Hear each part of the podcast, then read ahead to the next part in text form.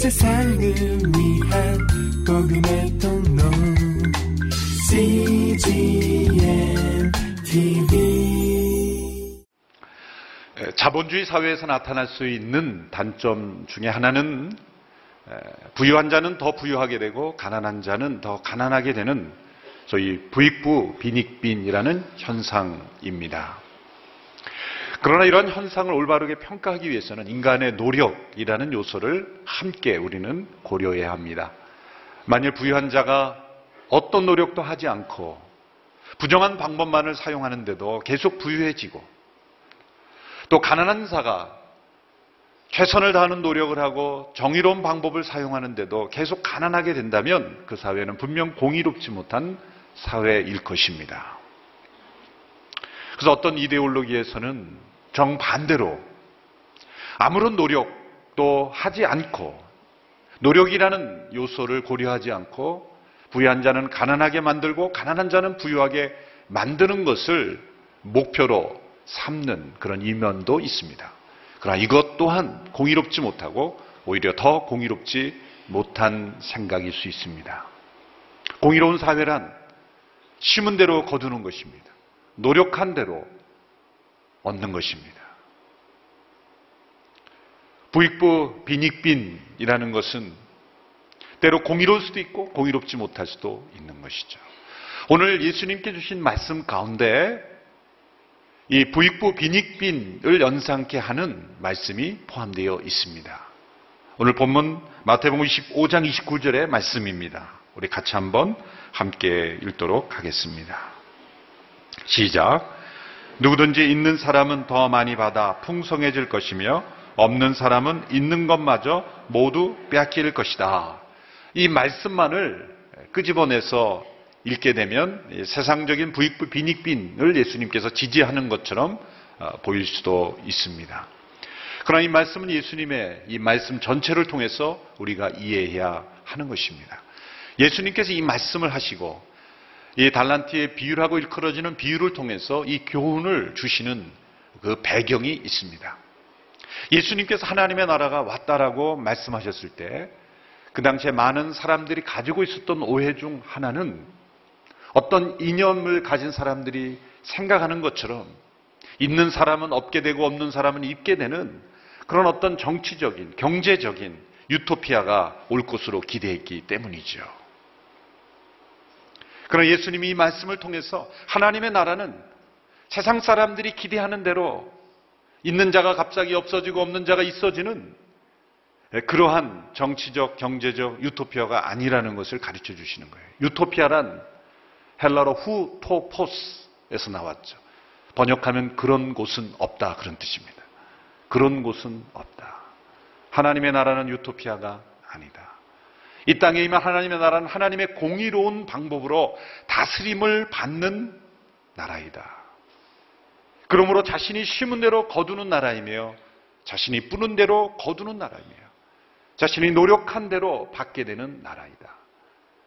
하나님의 나라 가운데 있는 백성들이 자신이 심지 않았으면 거두지 못하는 것이고 뿌리지 않았으면 거두지 못하는 것이다. 그럼 하나님의 나라가 임했을 때는 뿌린 대로 거두는 공의로운 부익부. 또 뿌리지 않았으면 거두지 못하는 공의로운 빈익빈. 사실 하나님께서 기대하시는 건 뭡니까? 모두가 뿌리고 거두는 빈익빈이 없는 부익부, 빈익부가 되는 것이 하나님의 뜻이죠. 하나님의 공의는 무조건 없는 자는 주고 있는 자는 빼앗는 것이 아니라 진실하고 충성된 자는 더 가지게 되고 거짓되고 게으른 자는 있는 것도 빼앗기게 되는 것 이것이 하나님의 공의로운 나라라는 것이죠. 오늘 본문에서 하늘나라는 마치 종들에게 재산을 맡기고 떠난 주인과 같다고 말씀하고 있습니다. 이 주인은 이 종들의 능력에 따라서 여덟 달란트를 세 명에게 나눠줬습니다. 한 사람에게는 다섯 달란트를 또 한 사람에게는 두 달란트를 또 한 사람에게는 한 달란트를 나누어 주었습니다. 교회 적어도 몇 년 이상 다닌 분들은 이 달란트 비유의 내용을 잘 알고 계실 것입니다.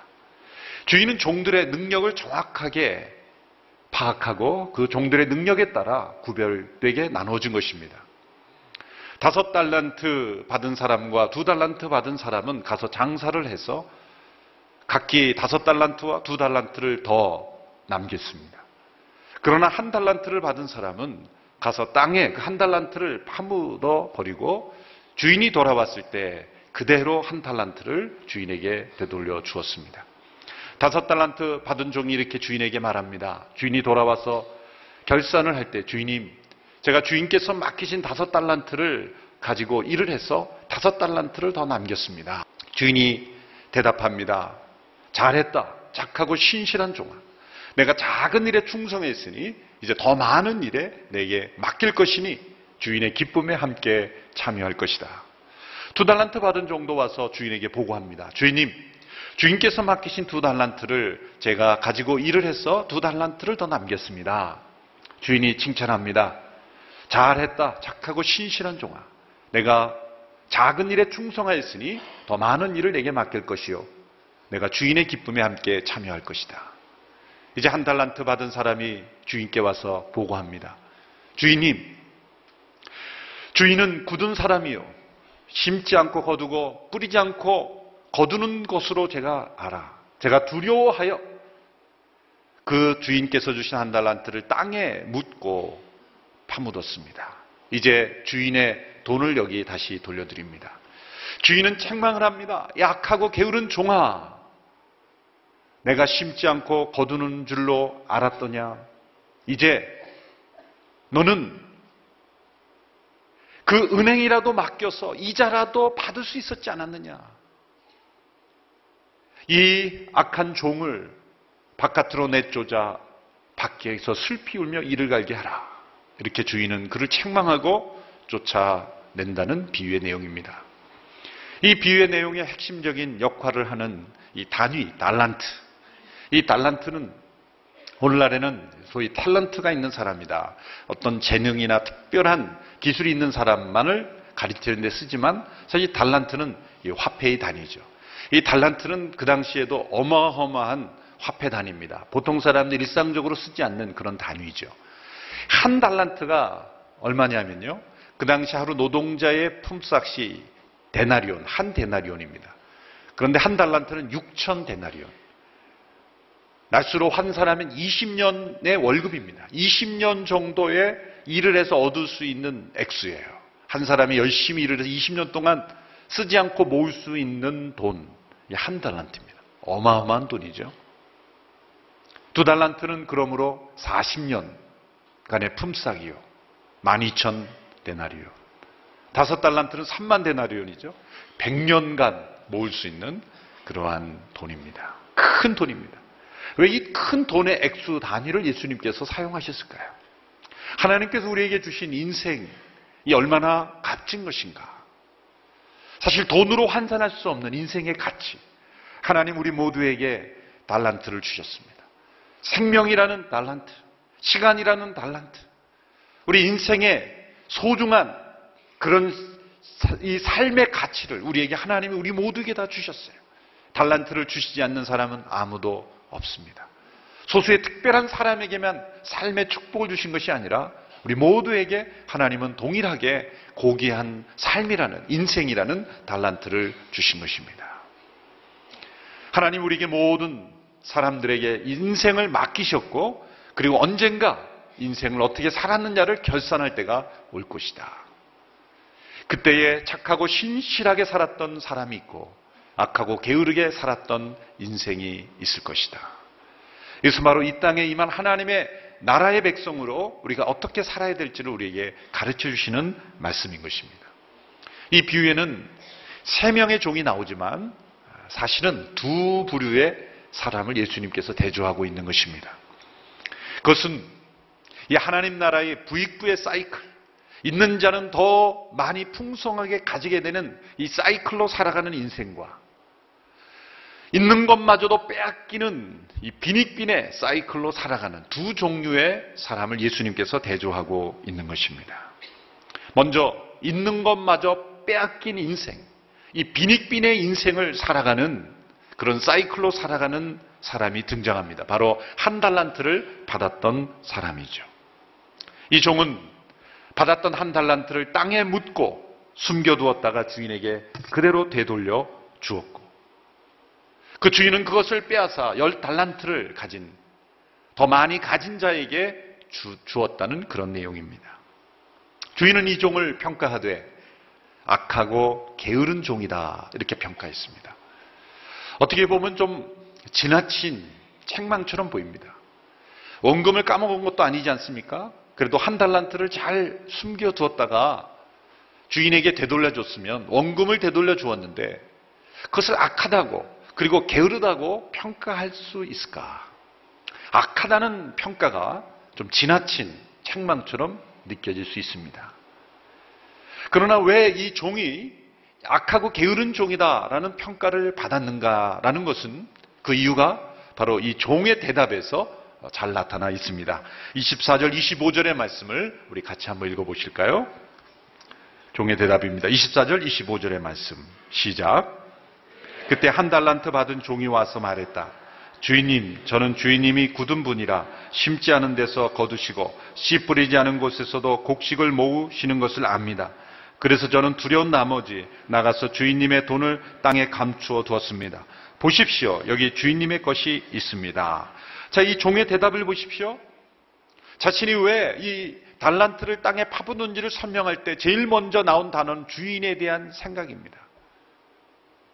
주인은 굳은 사람이라 심지 않고 거두고 뿌리지 않고 그리고 모으는 사람인 줄 내가 알았습니다. 주인을 아주 나쁜 존재로 악하고 그리고 나쁜 사람으로 주인을 생각하고 있는 거예요. 주인에 대한 오해가 있습니다. 주인에 대한 불신이 있습니다. 자신이 한 달란트를 가지고 일하지 않는 그 이유를 주인에 대해서 주인의 책임으로 돌리고 있다는 거예요. 자기의 책임을 주인의 책임으로 돌리는 거예요. 주인이 이런 사람이기 때문에 내가 묻어둔 것입니다. 자신의 인생에 대한 책임을 자기에게 달란트를 맡긴 그 주인의 탓으로 돌리고 있다는 거예요. 성경에서 악함이란 어떤 도덕적인 것만을 의미하지 않고 하나님과의 관계로 설명하고 있습니다. 하나님에 대한 불신, 하나님에 대한 오해, 하나님을 하나님으로 인정하지 않는 것, 자신의 모든 인생에 일어나는 문제를 자기의 책임임에도 불구하고 하나님의 책임으로 돌려버리는 탓하는 것, 이것을 악이라고 말합니다. 아담과 하와가 선악을 알게 하는 나무를 따먹은 즉시로 그들은 무엇을 했습니까? 책임을 전가했죠. 아담은 하와에게 책임을 전가했고 하와는 하나님 뱀에게 책임을 전가했어요. 아담은 하나님께도 책임을 전가했어요. 하나님이 나에게 만들어준 이 여자가 먹게 했다. 여자에게 책임을 전가하는 것 같지만 사실상은 하나님께 책임을 전가하는 거예요. 자기의 불순종, 자신의 죄악에, 자신의 타락의 원인을, 책임을 하나님께 전가하고 있는 거예요. 얼마나 많은 사람들이 세상에 악하게 살면서 그 원인을 하나님께 탓하고 있습니까? 하나님이 타락하지 않게 하면 될 것 아니냐. 자신의 선택의 책임을 하나님께 돌리고 있는 거예요. 이 종의 가장 근본적인 문제는 자신이 마땅히 해야 될 책임을 주인의 탓으로 돌리고 있다는 거예요. 심각한 오해가 있는 겁니다. 주인은 굳은 사람이다. 심지 않고 거두는 사람이다. 사실 주인이 이 달란트를 종들에게 맡길 때 주인은 종들을 신뢰한 거예요. 종들을 사랑한 거예요. 본문의 비유에 보면 주인은 절대로 이런 말을 하지 않았습니다. 너희가 이 달란트를 가지고 무엇인가를 하다가 실패하면 너희들은 변상해야 된다. 너희들은 뭐 감옥에 가야 된다. 어떤 이야기가 없습니다. 맡긴 겁니다. 맡겼다는 건 신뢰했다는 거고 사랑했다는 거고 축복했다는 거예요. 만일 한 달란트 받은 종이 이 한 달란트를 가지고 무엇인가 하다가 만일 실패했다 할지라도 주인은 이렇게 나올 주인이었습니다. 그래 다시 한번 해봐라. 이 실패를 통해 너는 겸손하게 되었다. 실패를 통해 너는 지혜를 배우게 되었다. 실패를 통해 너는 좌절하고 절망하는 사람들을 공감하게 되었다. 공감하게 되었다. 주인은 실패를 용납하지 못하는 사람이 아니라 그 실패를 통해 더 배우는 인생으로 가르쳐 주시는 선한 주인, 종들을 축복하는 주인 이었다는 거죠. 제가 목회하면서 한 왕조 목사님과 많은 추억들이 있지만 지금도 잊혀지지 않는 그런 그 기억이 있습니다. 제가 교회 안에서 어떤 사역 그 프로젝트를 하다가 실패했어요. 실패했어요. 좀 무- 문제가 생겼어요. 저는 굉장히 그때 두려워했어요. 아, 이제 내가 교회를 쫓겨날 수도 있겠구나. 다른 어떤 뭐 그 관 사람의 문제가 아니라 어떤 일을 하는데 그게 좀 잘못된 거예요. 뭐, 뭘 만드는 것이었는데 이게 완전히 문제가 생긴 거예요. 아, 큰 두려움이 임했어요. 그때 목사님이 저희의 어깨를 쳐주시면서 좋은 레슨을 배웠지. 좀 레슨비가 비쌌지만 잘 배웠어. 그러면서 지나가시더라고요. 저는 얼마나 감사했는지. 쫓겨나지 않은 것 감사하고. 그 실패를 멋있게 책망해 주시는 그런 목사님의 모습에서 지금도 큰 은혜를 받습니다. 무엇인가를 해보려다가 실패한 것. 만약 그런 것이었다면 이 주인은 격려하면서 다시 해보라고 한 달란트를 더 주었을 거라고 저는 생각해요. 그런데 주인의 그 신뢰와 사랑을 믿지 않고 불신하는 가운데 그것을 파묻은 이유가 무엇입니까? 두려움 때문이에요. 주인에 대한 오해 때문이에요. 이 주인에 대한 오해와 불신은 두려움을 만들어낸 것입니다. 두려움은 파생되는 감정이에요. 두려움은 무엇인가 신뢰하지 못하기 때문에 사랑을 신뢰하지 못하기 때문에 생기는 감정이에요. 하나님을 신뢰하지 못하면 반드시 두려움이 생깁니다. 하나님을 사랑하지 않는 사람은 반드시 두려움이 생겨요. 사랑 안에는 두려움이 없다라고 말했기 때문이에요. 종은 주인의 신뢰와 사랑을 그대로 받아들이지 못했어요. 그래서 그는 두려워했어요. 두려움은 우리 인생의 가능성을 파묻어 버립니다. 두려움은 스스로를 가두는 감옥과 같습니다. 두려움은 진실을 보지 못하게 합니다. 두려움은 큰 문제를 작게 보고 작은 문제를 크게 보게 합니다. 없는 문제를 있게 만드는 것이죠. 두려움은 우리의 발목을 잡습니다. 두려워하면 불필요한 아이디어가 생겨갑니다. 안 해도 되는 일을 합니다. 이스라엘 백성들이 가나안을 정탐할 때 모세에게 와서 말했죠. 그 땅을 좀 가봐야 되겠다. 사실 민수기만을 보면 하나님이 그 땅을 정탐하라고 말한 것 같지만 신명기를 보면은 더 정확한 진실이 나옵니다. 백성들이 먼저 모세에게 간청한 거예요. 그 땅을 우리가 좀 가봐야 되지 않겠느냐. 그래서 모세가 하나님께 말했더니 하나님이 그래 그럼 가봐라 그런 거예요. 그 원래 아이디어는 뭐예요? 하나님 그냥 그 땅에 들어가는 거예요. 가난 정탐하지 않고 그냥 그 믿음으로 들어가면 되는 거예요. 그런데 이들이 두려웠어요. 불안했어요. 불신했어요. 그래서 그 땅을 가봐야 되겠다고 말한 거예요. 정탐이 꼭 필요한 것은 아닙니다.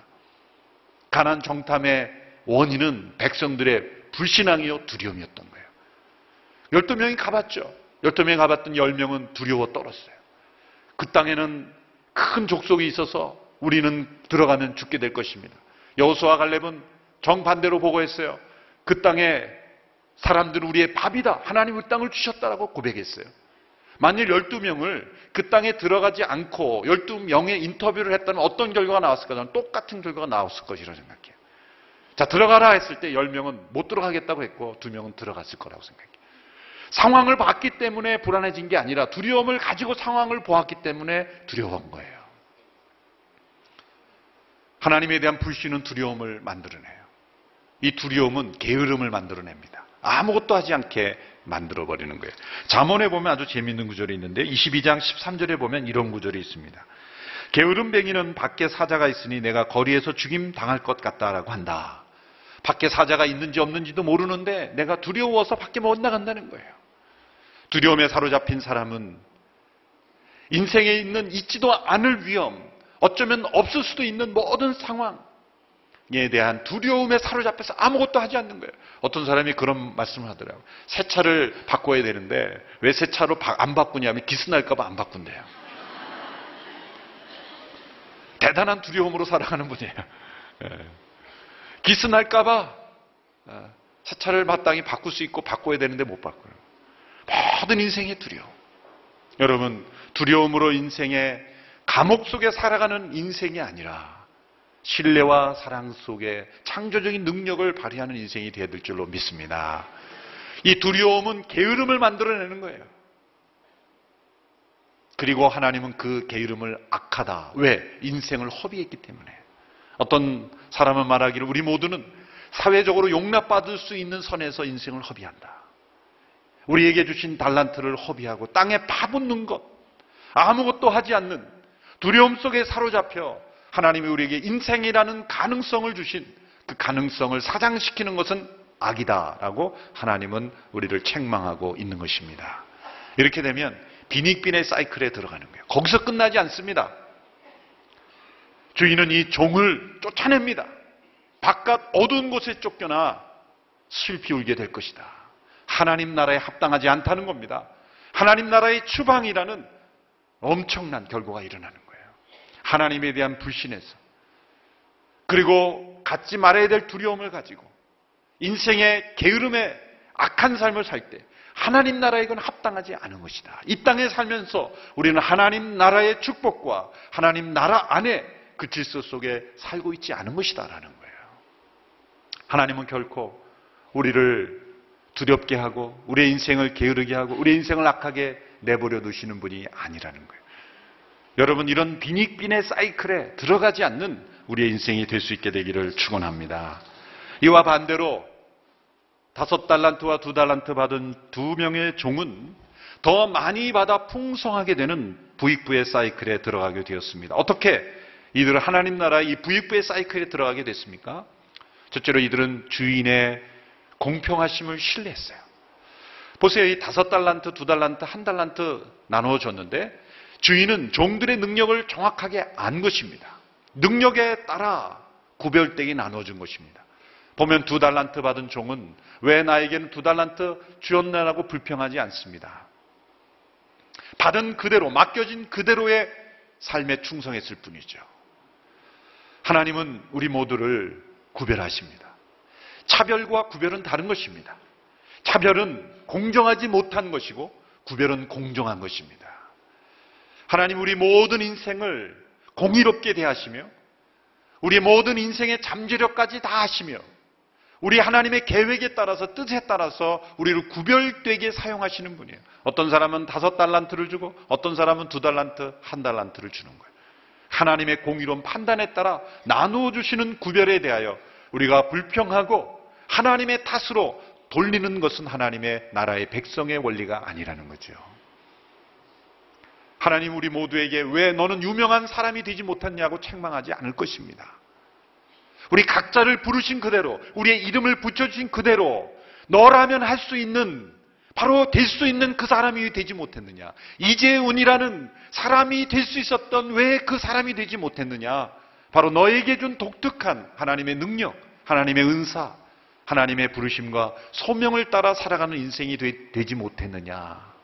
다른 사람과 비교하지 않고 나라면 될 수 있었던 하나님이 나에게 주신 이 고유한 능력과 은사를 따라 왜 쓰임받지 못했느냐. 하나님은 그것으로 우리의 인생을 평가하시기 때문입니다. 둘째로 이들은 그들에게 맡겨진 작은 일에 충성했습니다. 불신은 두려움을 낳지만 믿음은 충성을 낳습니다. 은혜로운 것은 이 주인이 다섯 달란트 받은 종, 그리고 두 달란트 받은 종을 동일하게 칭찬했다는, 이 칭찬의 내용이 동일하다는 거예요. 더 많은 액수를 남겼기 때문에 칭찬하는 것이 아닙니다. 칭찬의 내용이 동일하다는 것은 하나님이 우리가 더 많은 성취를 하면 더 큰 칭찬을 하고 더 적은 성취를 하면 더 칭찬하지 않는다는 뜻이 아닙니다. 하나님이 우리에게 평가하시는 기준은 성취나 성공이 아니라 태도입니다. 태도입니다. 하나님 나라의 평가 기준은 철저하게 태도입니다. 결과가 아닙니다. 성공이 아닙니다. 많은 것을 성취하는 성공도 있지만 그 과정에서 최선을 다하는 태도로서의 성공도 있는 것입니다. 이 땅에 하나님 나라의 이 부익부의 사이클에 인생을 사는 사람은 언제나 충성스러운 태도를 가지고 살아간다는 거예요. 성공과 결과는 하나님께 맡기고 나에게 맡겨진 것에 충성하는 그러한 인생의 태도, 바로 그것이 하나님 나라의 부익부의 사이클로 살아가는 인생이라는 겁니다. 충성이란 무엇입니까? 나에게 얼마나 많은 것이 맡겨졌는가를 따지지 않고 맡겨진 것을 가지고 최선을 다하는 거예요. 충성이란 무엇입니까? 맡겨진 것에 감사하며 나를 신뢰하고 나를 축복해 준 분야를 사랑하는 마음으로 기쁨으로 일하는 것입니다. 충성이란 무엇입니까? 실패하면 어떻게 할까 두려워하며 벌벌 떨며 일하는 것이 아니라 믿음으로 도전하며 모험하며 승리하며 살아가는 인생입니다. 여러분 우리에게 이 맡겨진 것에 충성하는 하나님 나라의 부익부의 인생에 날마다 들어갈 수 있게 되기 바랍니다. 우리의 인생의 자연 법칙을 봐도 영적인 법칙과 동일한 것이 얼마나 많은지 몰라요. 여러분 우리의 이 몸의 근육도 사용하면 사용할수록 더 근육은 발달하고 몸은 더 편해져요. 피곤하다고 운동을 안 하면 더 몸은 약해지고 운동도 못하게 돼요. 이게 비닉빈의 사이클이 있고 피곤하지만 열심히 일하고 운동하면 몸은 힘이 더 나고 더 많은 힘을 쓸 수 있게 되는. 하나님 나의 부익부의 사이클에 들어가는 거예요. 영적인 원리도 마찬가지입니다. 우리가 날마다 말씀과 기도 가운데 더 하나님을 아는 지식이 있으면 있을수록 우리의 영혼은 더 거룩해지고 능력 있게 되는 거예요. 성령 하나님을 체험하는 것도 심은 대로 거두르시는 거예요. 성령 하나님을 가까이 하면 가까이 할수록 우리는 더 하나님을 깊이 알아가게 되는 거예요. 하나님 나라의 영적인 이 부익부의 사이클. 그로 그 사이클로 살아가는 우리 모두가 되기를 축원합니다. 그런데 오늘 비유에서 다섯 달란트와 두 달란트를 활용한 자들을 평가할 때 작은 일에 충성했다 이렇게 말씀했어요. 저는 여기서 왜이 이 평가를 작은 일이라고 하셨을까? 결코 작은 돈이 아니죠. 다섯 달란트면 100년간의 품삯인데 어떻게 작은 일이겠어요? 또 두 달란트는 40년간의 월급인데 어떻게 이게 작은 일일까요? 왜 작은 일이라고 말씀하셨을까요? 이 작은 돈이 아니거든요. 생각해 보니까 두 가지로 생각해 볼 수가 있었습니다. 첫째로, 우리 이 땅에서 아무리 많은 돈이라 할지라도, 아무리 큰 재물이라 할지라도, 우리가 백년, 천년을 벌어야만 벌 수 있는 돈이라 할지라도, 천지를 창조하신 하나님께는 작은 거예요. 천지의 모든 것을 가지고 계신 하나님께 그건 너무나 작은 거예요. 그러한 스케일을 우리가 가질 수 있게 되기를 축원합니다. 많은 돈이라 이게 하나님께는 너무나 작은 거예요. 작은 일이에요, 작은 일. 아무리 큰 회사 운영되는 거랄도 하나님 보시기에는 작은 비즈니스예요. 그러나 그 작은 일을 작다고 생각하지 않고 작은 일에 충성할 때 하나님 우리에게 더 많은 것을 맡겨주신다는 거예요. 또 왜 작은 일일까요? 이 세상에서 아무리 우리가 큰 재물이라고 보일지라도 그것은 다 일시적인 거기 때문에 영원하지 않은 것이기 때문에 이 땅에 어떤 재물이라 할지라도 영원한 재물은 없습니다. 다 이 땅에서만 쓸 수 있는 재물이에요. 영원한 재물은 없어요. 그러므로 하나님 보시기에 그거는 작은 일이에요, 작은 일. 큰 일이 아니에요. 여러분, 비즈니스가 좀 되고 안 되고 다 이 땅에 속한 일이기 때문에 그거는 작은 일이라 여기시기를 바랍니다. 그러나 작은 일이기 때문에 멸시하라는 거예요? 아니죠. 작은 일에 충성하라는 거예요. 충성스럽게.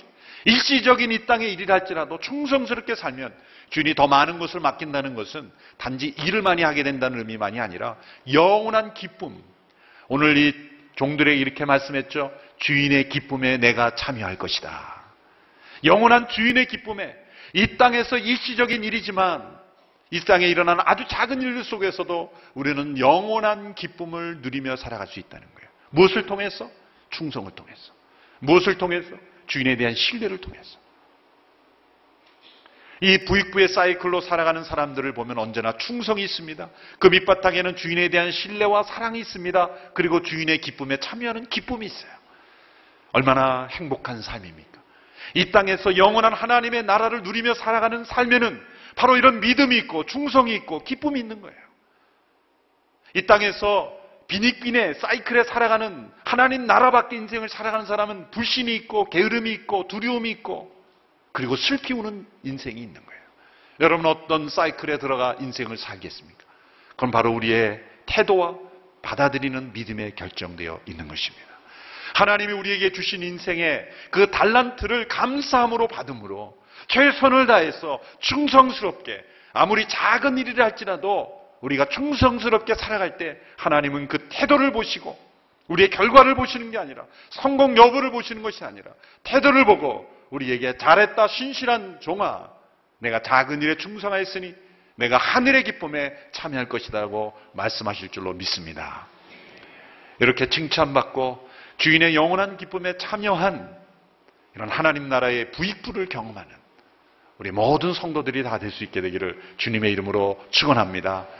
이제 우리 인생의 모든 것을 하나님 탓, 누구 탓, 부모님 탓, 환경 탓하는 우리의 인생에 다시 떨어져 나가는 축복이 있게 되기를 바랍니다. 우리 인생의 감사와 충성과 그리고 믿음으로 하나님이 우리에게 주신 인생이라는 소중한 달란트를 우리 인생이라는 아주 작은 일이랄지라도 충성스럽게 행함으로 하나님 나라의 부익부를 경험하는 더 많은 일을 감당하게 되는 우리 모두가 되기를 주님의 이름으로 축원합니다. 기도하겠습니다. 하나님 아버지 우리에게 너무나 소중한 달란트를 인생이라는 달란트를 허락하심을 감사합니다.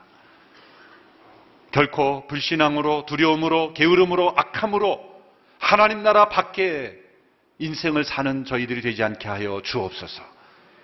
우리 하나님의 신실하심을 신뢰하고 선하심을 의지하고 하나님의 사랑을 믿고 의지하는 가운데 충성스러운 인생으로 하나님 나라의 기쁨을 날마다 누리는 우리 모든 성도들 다 될 수 있도록 잘했다 칭찬받는 인생 되도록 역사하여 주시옵소서 예수님의 이름으로 기도하옵나이다. 아멘.